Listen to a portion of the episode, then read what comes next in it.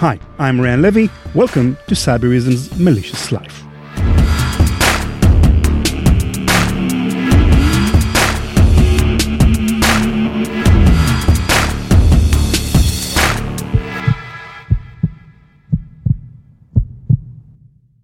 It's November 28, 2017, and the city of Pyeongchang is bustling with activity.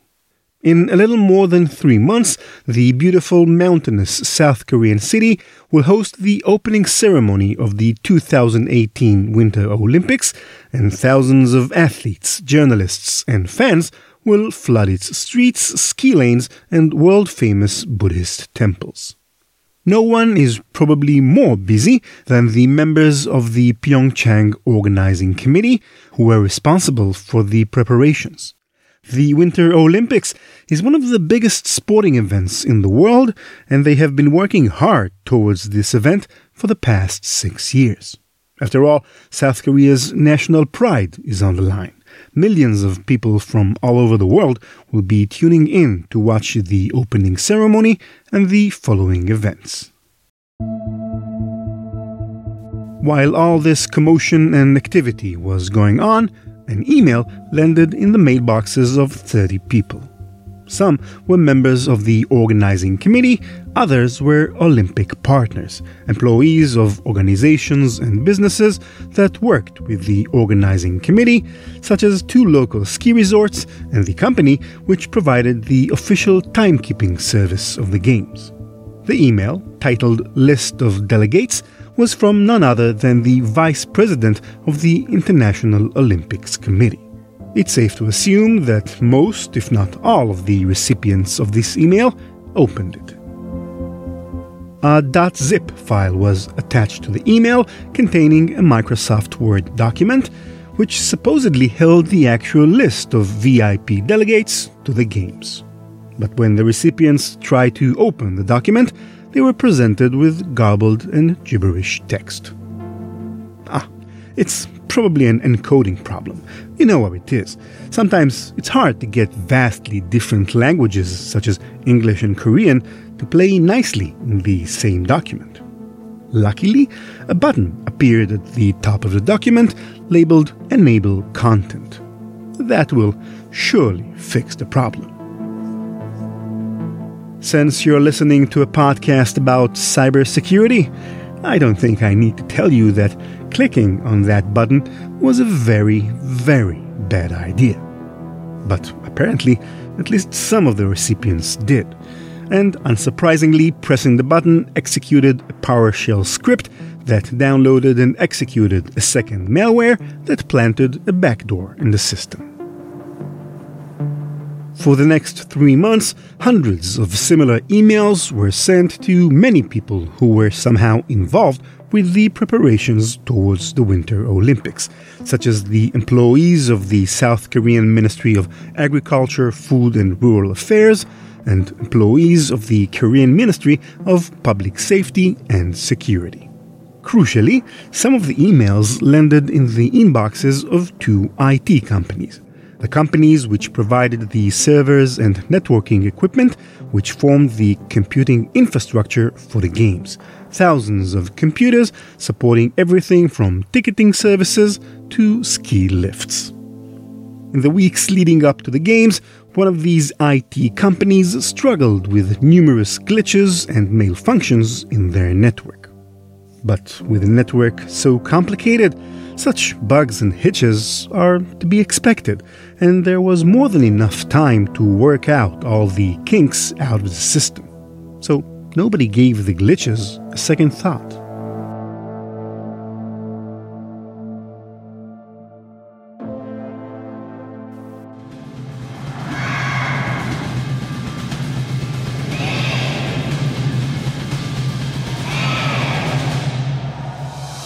And then, on February 9th, came the moment everyone was eagerly waiting for the 2018 Winter Olympics opening ceremony. And as the bell rings here in the stadium, bells ring all the way around Korea, ringing for peace and connecting everyone to begin the festival. 35,000 excited spectators filled the huge pentagonal stadium, and hundreds of cameras streamed the event to viewers in more than 200 countries all over the world. As the enthusiastic crowd was chanting the time honored countdown towards the start of the ceremony, a worm was waking up somewhere inside the Olympic network. The malware scanned the computer it had infected and scoured it for user and browser credentials. It then used the credentials it found to log on to other computers on the network. When the malware discovered new credentials in a newly infected computer, it compiled a new version of itself with the augmented set of credentials and used the new binary to infect the next computer in line. All in all, it was an incredibly efficient method of propagation in a confined environment such as the Olympic Games network. Once an infected machine was fully compromised and its credentials exfiltrated, the malware sprung its malicious payload.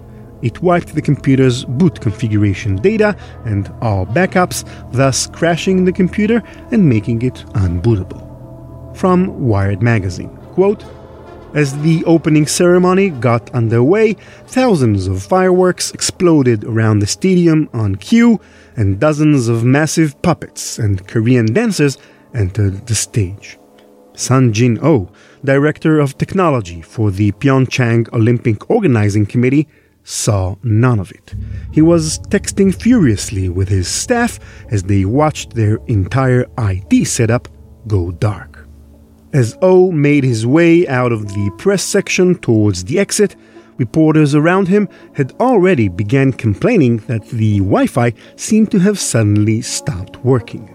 Thousands of internet linked TVs showing the ceremony around the stadium and in 12 other Olympic facilities had gone black. Every RFID based security gate leading into every Olympic building was down. The Olympics official app, including its digital ticketing function, was broken too. When it reached out for data from backend servers, they suddenly had none to offer. The attack concentrated on a class of computers called domain controllers, the machines who controlled authentication and authorization for many digital services, from Wi Fi to the official Olympic apps ski gates and ski lifts were disabled. Hundreds of computers went dark. It was the nightmare everyone in the organizing committee was dreading.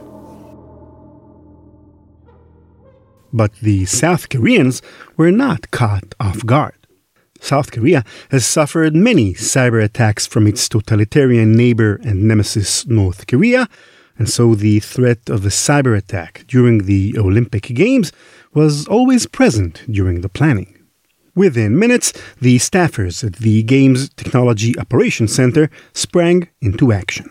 Using a temporary workaround, they bypassed the dead domain controllers and brought many critical services, such as Wi Fi and Internet linked TVs, back online just minutes before the opening ceremony concluded and tens of thousands of athletes and visitors streamed out of the stadium.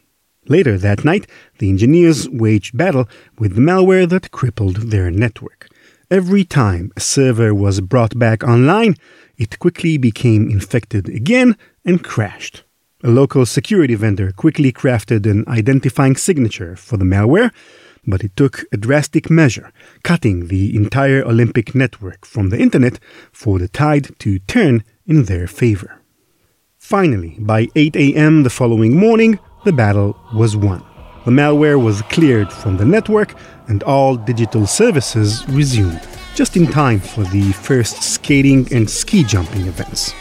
In fact, most of the participants weren't even aware of what had happened during the night, and the games went on with almost no interruptions. Ultimately, the 2018 Winter Olympics was globally praised for being impeccably organized and executed some magnificent memories of the past two and a half weeks.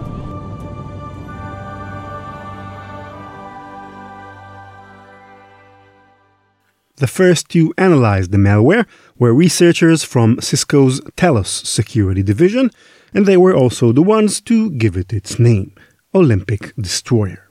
During the investigation, they learned that samples of the malware were uploaded to VirusTotal, the malware repository, even as early as two months prior to the attack itself.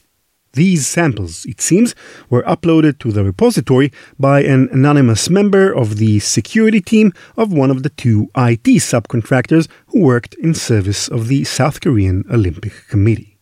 These early samples revealed the attackers' spear phishing efforts and proved that the attack was a classic supply chain attack. Olympic Destroyer, it was found, infiltrated the victim network via the two ski resorts which served many of the visitors, and perhaps most crucially, the desktop computer of the architect who actually designed the game's network. The obvious question in everyone's minds was who was responsible for the attack? Who was vile enough to launch such potentially destructive attack against an event which, more than anything, symbolizes peace and global cooperation? Who wished to humiliate South Korea in front of the whole world? The obvious suspect was North Korea, the ultimate bad boy of global geopolitics. Given the long running animosity between the two Koreas, it was easy to imagine Kim Jong un ordering a cyber strike on the Winter Olympics just to embarrass the quote unquote evil capitalist enemy. And indeed, it didn't take long for CrowdStrike, a cybersecurity vendor, to discover striking similarities between Olympic Destroyer's file deletion routines and code found in malware created by North Korea's notorious Lazarus cybercrime group. Another team of researchers, this time from Kaspersky, found an even more convincing piece of evidence. It was a data structure called rich header that appears in some of the files used by the malware. This rich header metadata consists of pairs of 4 byte integers and encodes information about the various source files used in the compilation tool who produced the binary. Olympic Destroyer's rich header, they found, was identical to a header that was previously discovered in North Korean malware. This was the smoking gun everyone was looking for. Case closed.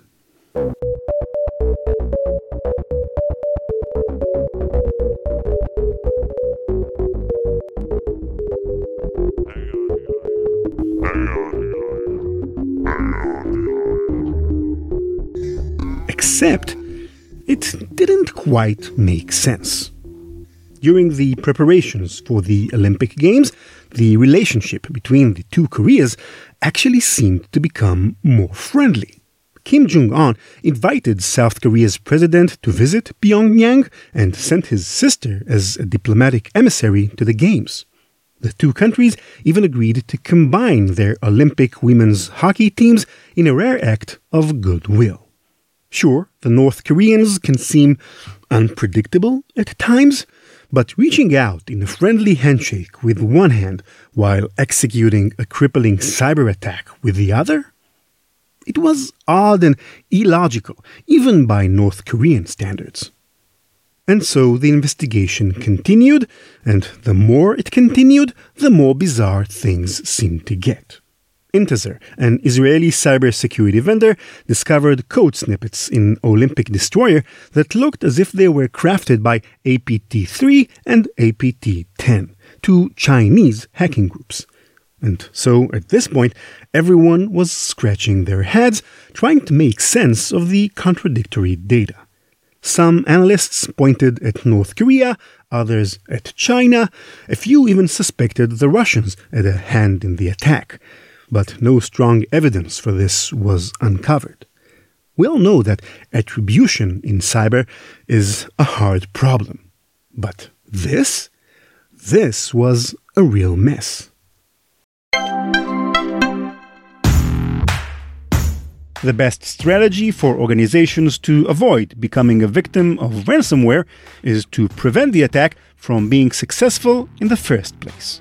Cybereason remains undefeated in the fight against ransomware because it moved beyond alerting to deliver an operation centric approach that detects and prevents ransomware attacks at the earliest stages of initial ingress and lateral movement. The Cybereason predictive response capability disrupts ransomware attacks prior to data exfiltration and long before the ransomware payload can be delivered.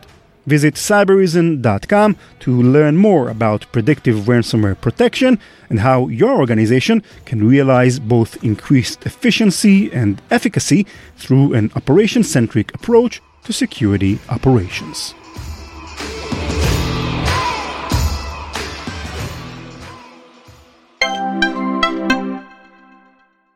There's something important you need to know about rich headers.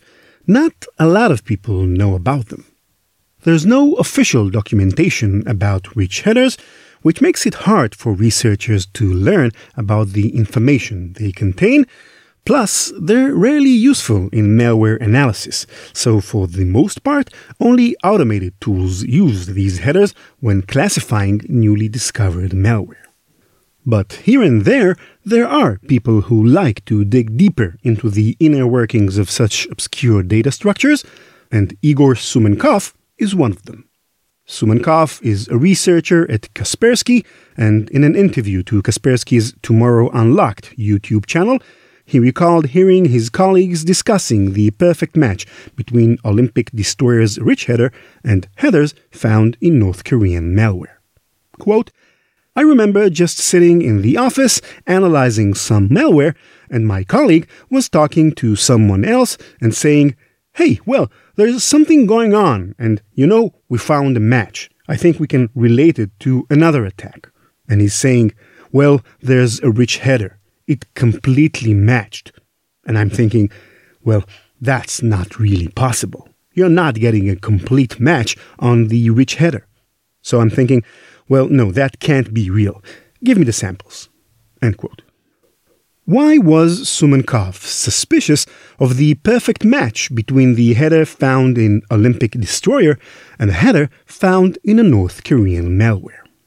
Well, recall that rich headers encode information about the source files present during the malware's compilation process. This encoding is very sensitive to change, meaning that if we add or remove even a single source file, the resulting header will change as well.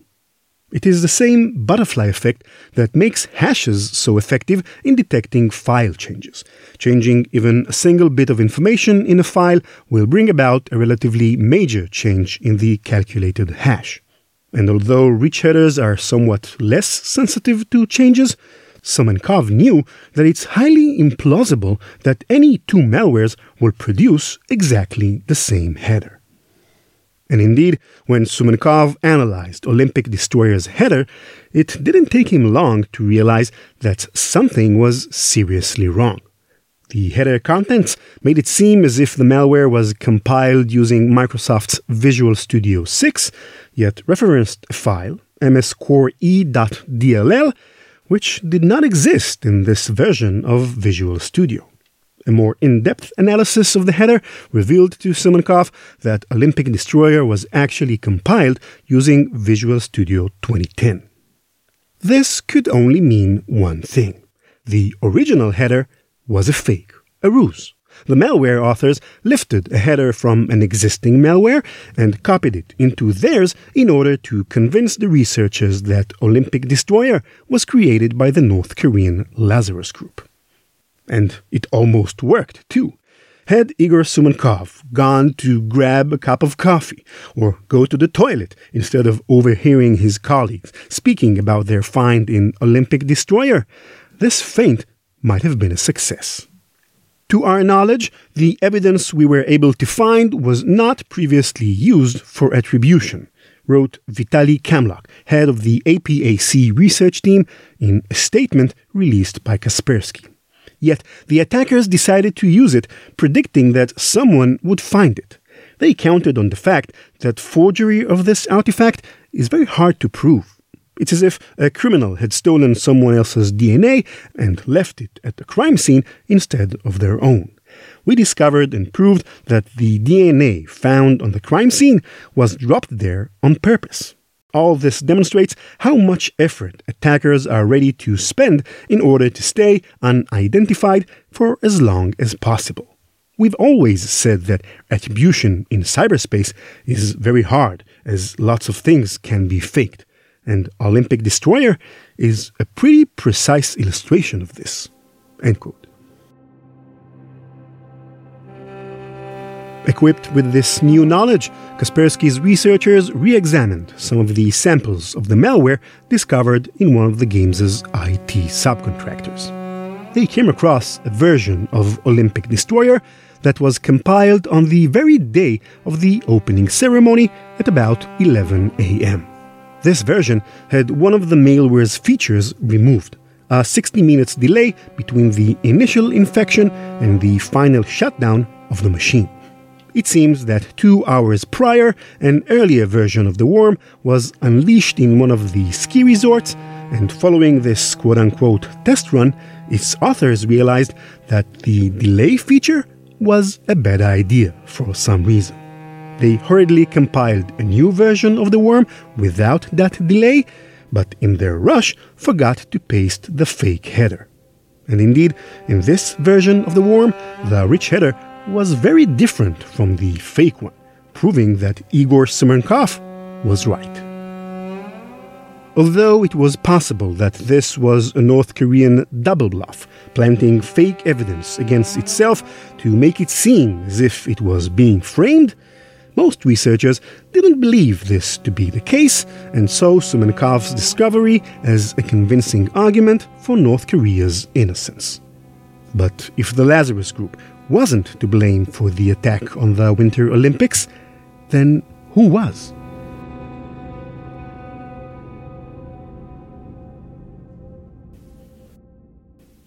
Michael Matonis, a researcher from FireEye, took a different approach to investigating Olympic Destroyer.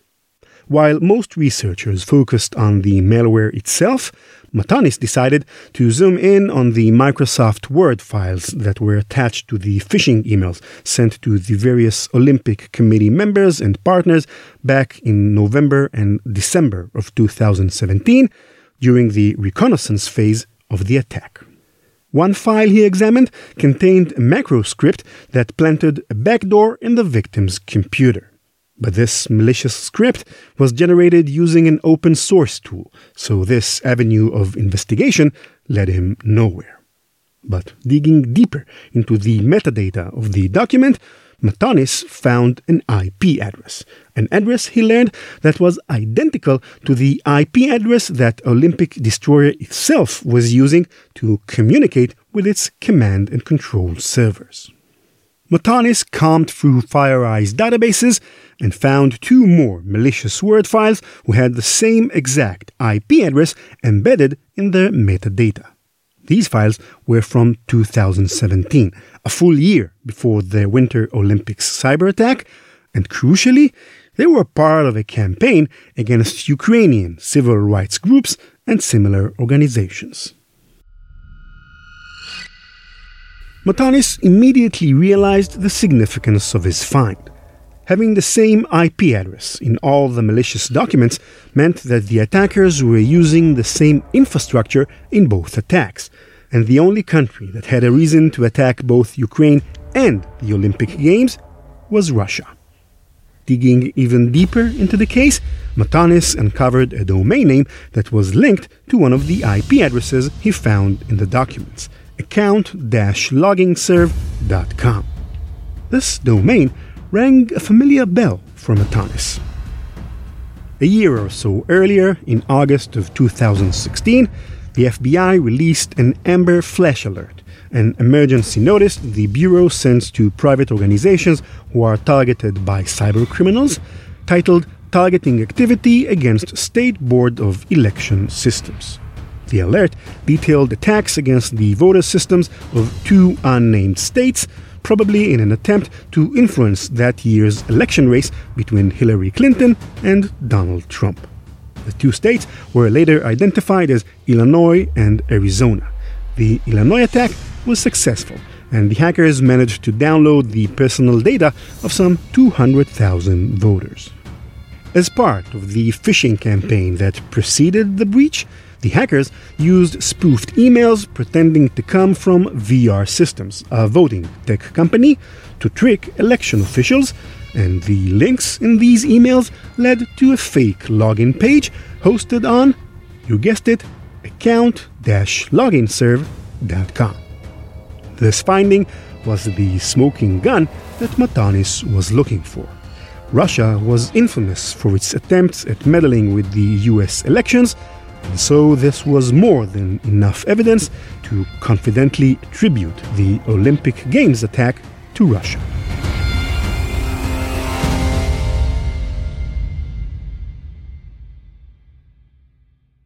It's 2010, eight years prior to the Pyeongchang Winter Games. Vitaly Stepanov was working for RUSADA, the Russian anti doping agency.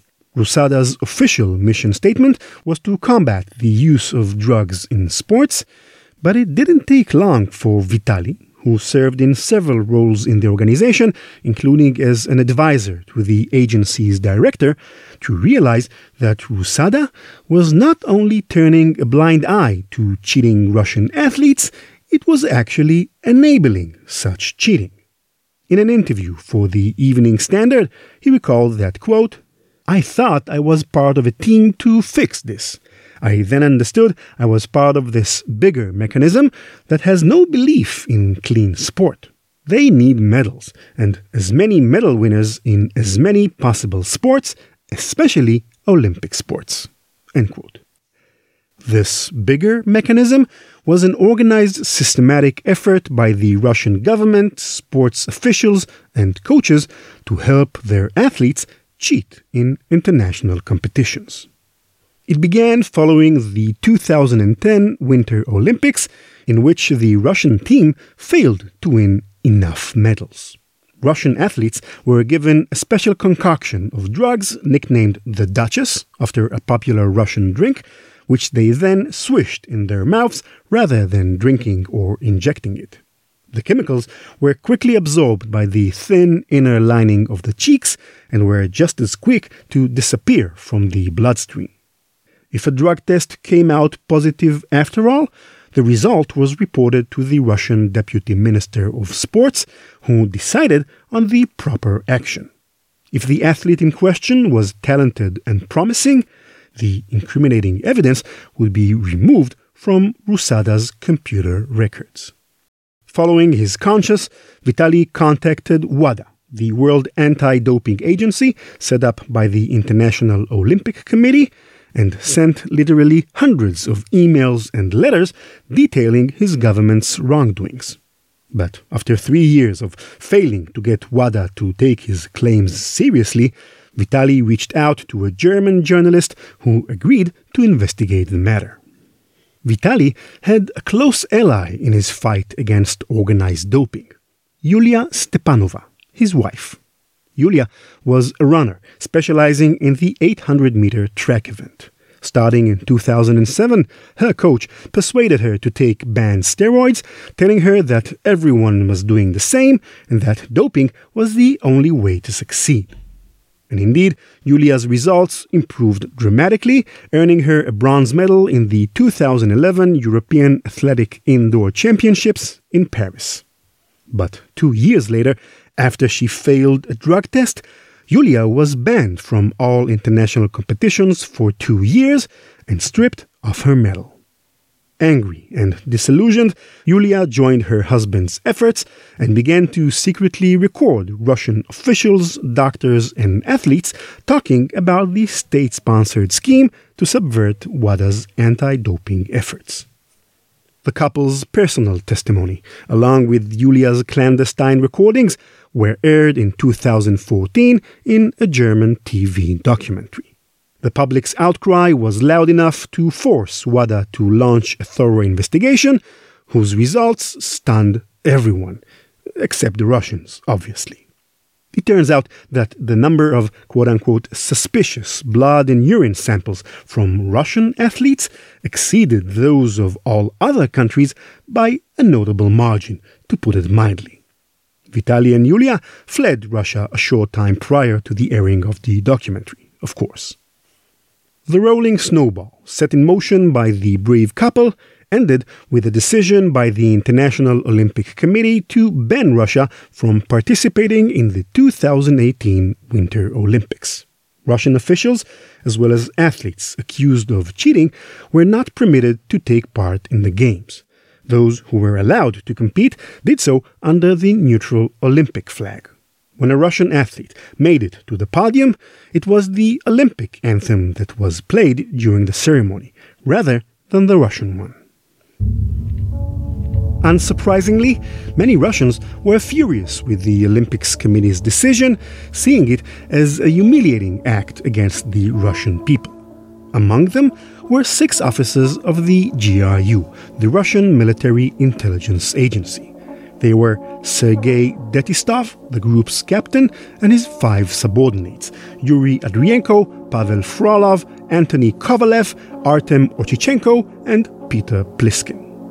These six men were no ordinary military officers, though. They were part of a notorious hacking group known to the world by many names. Some call them Iron Viking, others know them as Telebots, Voodoo Bear, or Sandworm. Internally, in the Russian military, they are known as Unit 74455. Although our podcast's 200 plus episodes might give the opposite impression, the history of cyber war is rather short. Nevertheless, Unit 74455 is responsible for many of the more well known attacks of the past 15 years or so.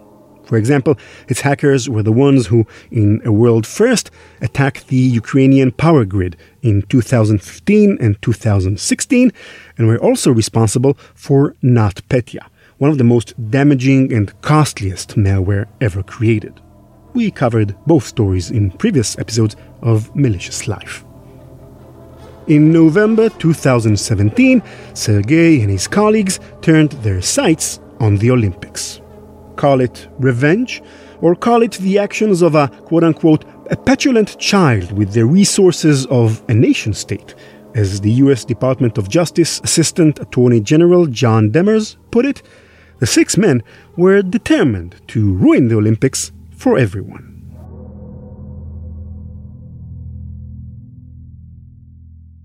If by launching such a brazen and potentially destructive attack, Russia was hoping to persuade the International Olympic Committee to stop inquiring too deeply into doping allegations, it seems that the message didn't have the effect the Russians were hoping for.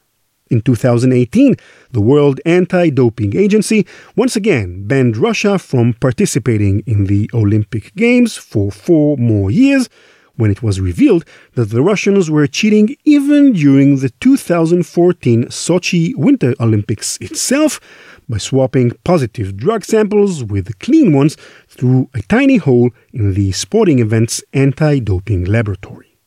This ban was later shortened to two years, but the Russians were still excluded from the 2022 Tokyo Olympic Games and the 2022 Beijing Olympic Winter Games. The US, in turn, also sent Russia a message of its own. In July 2018, Special Counsel Robert Mueller unsealed an indictment against the six men of Unit 74455. Sergei, Yuri, and their pals now have a $10 million prize on their heads.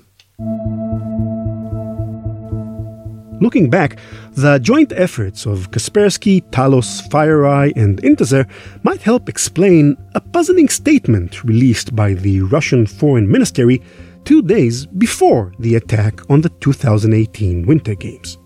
Quote, it is known to us that Western mass media are planning to throw in a pseudo investigation on the theme of the Russian trace in hacker attacks on information resources connected with conducting the Winter Olympics in South Korea, said the Russian statement.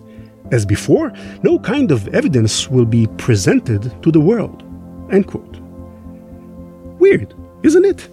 Why would the Russian government deny involvement in an attack that was yet to occur.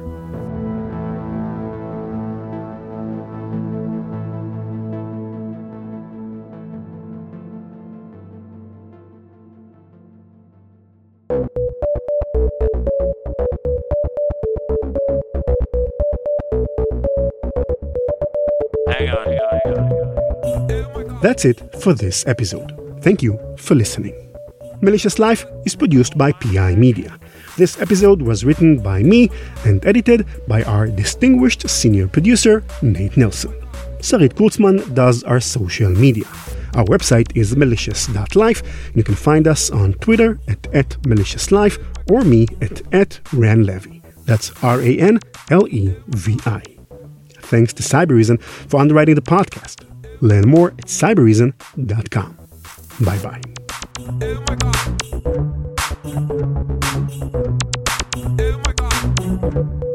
CK Music. music, music.